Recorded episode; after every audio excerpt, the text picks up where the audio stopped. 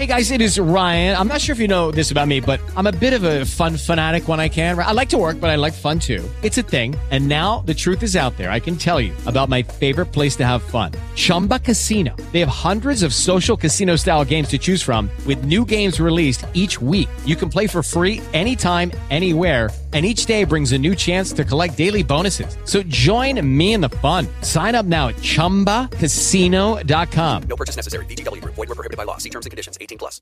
Lucky Land Casino asking people what's the weirdest place you've gotten lucky? Lucky? In line at the deli, I guess? Aha, in my dentist's office. More than once, actually. Do I have to say? Yes, you do. In the car before my kids' PTA meeting. Really? Yes. Excuse me, what's the weirdest place you've gotten lucky? I never win and tell. Well, there you have it. You can get lucky anywhere playing at LuckyLandSlots.com. Play for free right now. Are you feeling lucky? No purchase necessary. Void where prohibited by law. 18 plus. Terms and conditions apply. See website for details.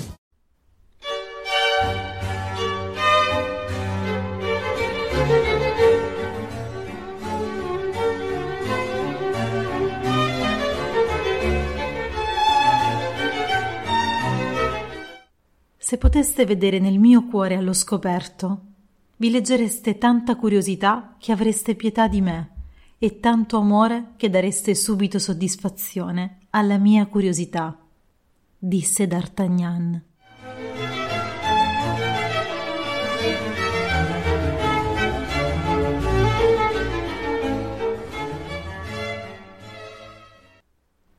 Alexandre Dumas scrive Tre moschettieri nell'Ottocento e racconta di questo Seicento che sa di palazzi dorati, musica classica, abiti sontuosi, corpetti in pizzo e intrighi di corte. Un'epoca che fa rumore perché dà sfogo alla trasgressione, esce dalle censure della Controriforma.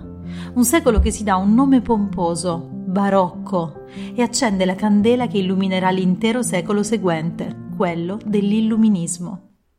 Bentornati dalle vostre ferie estive. Spero abbiate letto molto e abbiate trovato nei libri risposte per la vostra vita. Questa è Lady B e oggi parliamo di letteratura ed erotismo e ricominciamo da Giovan Battista Marino. Figlio di una Napoli del Seicento gagliarda e chiassosa, Marino fu incarcerato con l'accusa di aver falsificato documenti per scagionare un amico imputato di omicidio. Scarcerato ripara a Roma, poi a Ravenna e comincia a lavorare ad un'opera che riprende una delle più affascinanti storie d'amore della mitologia, quella tra Adone e Venere. Il giovane Adone era nato da una relazione incestuosa tra sua madre e il di lei padre e per questo fu rifiutato. Secondo alcune fonti, il neonato fu raccolto dalle ninfe Naiadi e con gli anni si distinse per la sua bellezza, tanto che Venere, colpita da una freccia di Cupido, se ne innamorò. Ovidio nelle sue Metamorfosi aveva scritto non la si vedeva più nemmeno in cielo. Al cielo preferiva Adone, era diventata la sua compagna inseparabile. Adone era un abile cacciatore e Venere lo accompagnava nelle battute di caccia, esortandolo più volte ad essere prudente. Adone non diede però ascolto agli ammonimenti dell'amata. Così un giorno i suoi cani seguirono le impronte di un cinghiale che, una volta colpito dal giavellotto scagliato da Adone, riuscì a liberarsi della lancia e a inseguire il cacciatore. Raggiuntolo, gli conficcò i denti nell'inguine. Venere sentì le urla di dolore dell'amante ormai morente e accorse al luogo fatidico. Lo vide esanime, contorcersi nel suo sangue e formulò allora una promessa. Il ricordo del lutto sarebbe durato in eterno e il sangue sarebbe diventato un fiore. Adone quindi fu trasformato in un'anemone e dalle lacrime di Venere sbocciarono delle rose. Ecco, Marino lavora alla riscrittura di questa storia per più di vent'anni e il risultato sono stati oltre 40.000 versi distribuiti in 20 canti che raccontano di questo amore senza tralasciare la lussuria e la sensualità della relazione tra i due. Marino adotta infatti un lessico che racconta una sessualità senza veli, estremamente poetica. Nel canto ottavo, all'interno del giardino del tatto, Adone e Venere sono rimasti soli. La vergogna si mescola ad uno spudorato senso di libertà e Venere si svela progressivamente. Anche quando prova a coprirsi è il vento che la spoglia.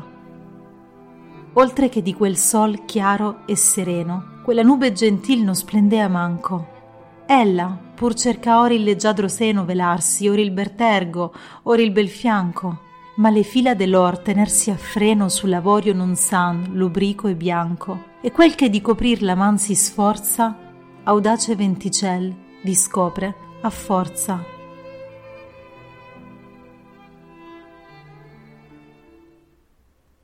L'Adone fu pubblicato nel 1623 e il Santo Uffizio, per la licenziosità del lessico, lo pose all'indice dei libri proibiti.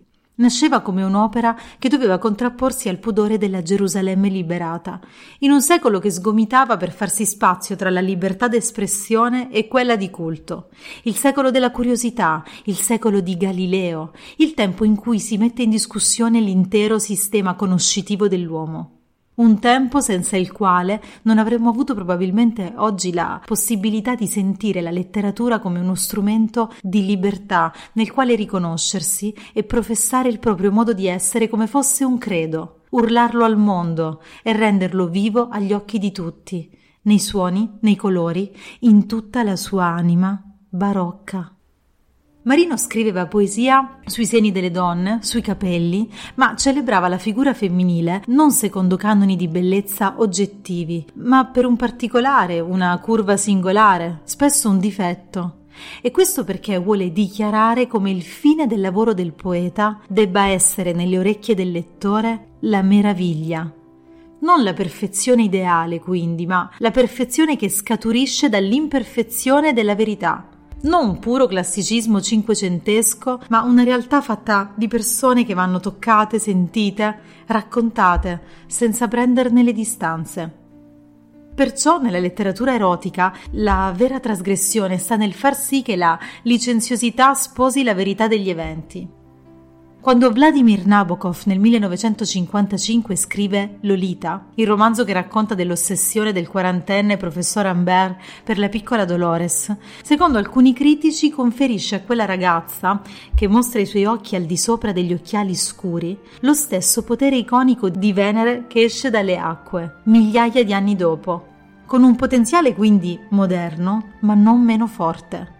Finché fu in vita, Marino cercava di far circolare la sua opera Ladone in ogni modo, per venir meno alla censura del Santo Uffizio. Anche la Lolita di Nabokov inizialmente faticava a trovare chi la pubblicasse, a causa del suo contenuto licenzioso. Le case editrici imponevano tagli e censure che Nabokov si rifiutava di eseguire. Il, mm, chiamiamolo, coraggio editoriale venne da una casa editrice di Parigi, la Olympia Press, L'Affaire Lolita diventerà un bestseller. Sarà tradotto in oltre 20 lingue, portato al cinema da Stanley Kubrick dopo neanche dieci anni dalla pubblicazione del libro, nel 1962, e nel 1997 da Adrian Lyne. La scintilla del piacere sensuale, nella Done di Marino, veniva dall'occhio, e lo stesso accade nella Lolita di Nabokov. La vista di quella ragazzina cambia la vita del professor Ambert, che così scriverà del momento in cui la rincontrerà alla fine del romanzo, non più bimba, ma ormai quasi maggiorenne e incinta.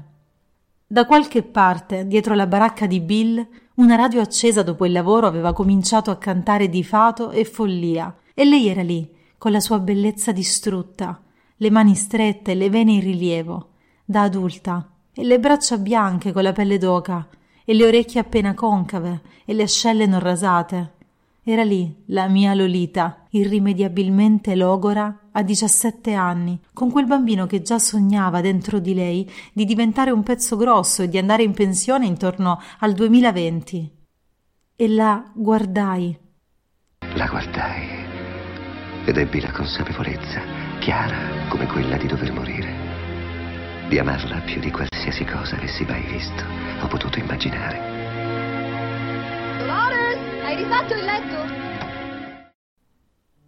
Bisogna stare attenti a passare correttamente in rassegna la letteratura erotica. Un romanzo come Lolita non può passare la tradizione come mito da letteratura licenziosa e quindi passibile di censura. Per alcuni è così. Il punto debole della questione non è tanto la condanna di un'opera letteraria a priori, il punto debole è la mancata capacità di andare tra le righe del romanzo e oltre esse. Lo stesso Nabokov nel recensire il romanzo scriverà Lolita non si porta dietro nessuna morale. Per me un'opera di narrativa esiste solo se mi procura quella che chiamerò francamente voluttà estetica, cioè il senso di essere in contatto in qualche modo, in qualche luogo, con altri stati dell'essere, dove l'arte è la norma.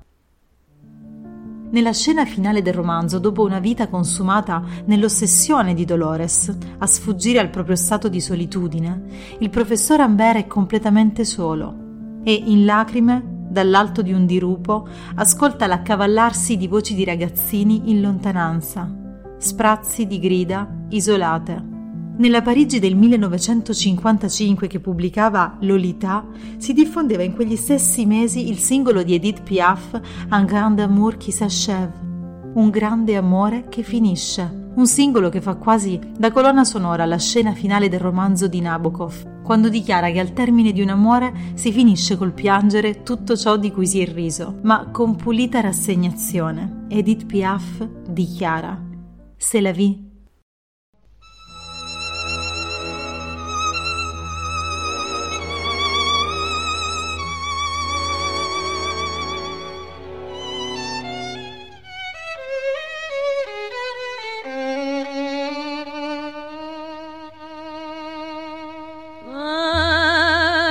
grand amour qui s'achève. Ça fait pleurer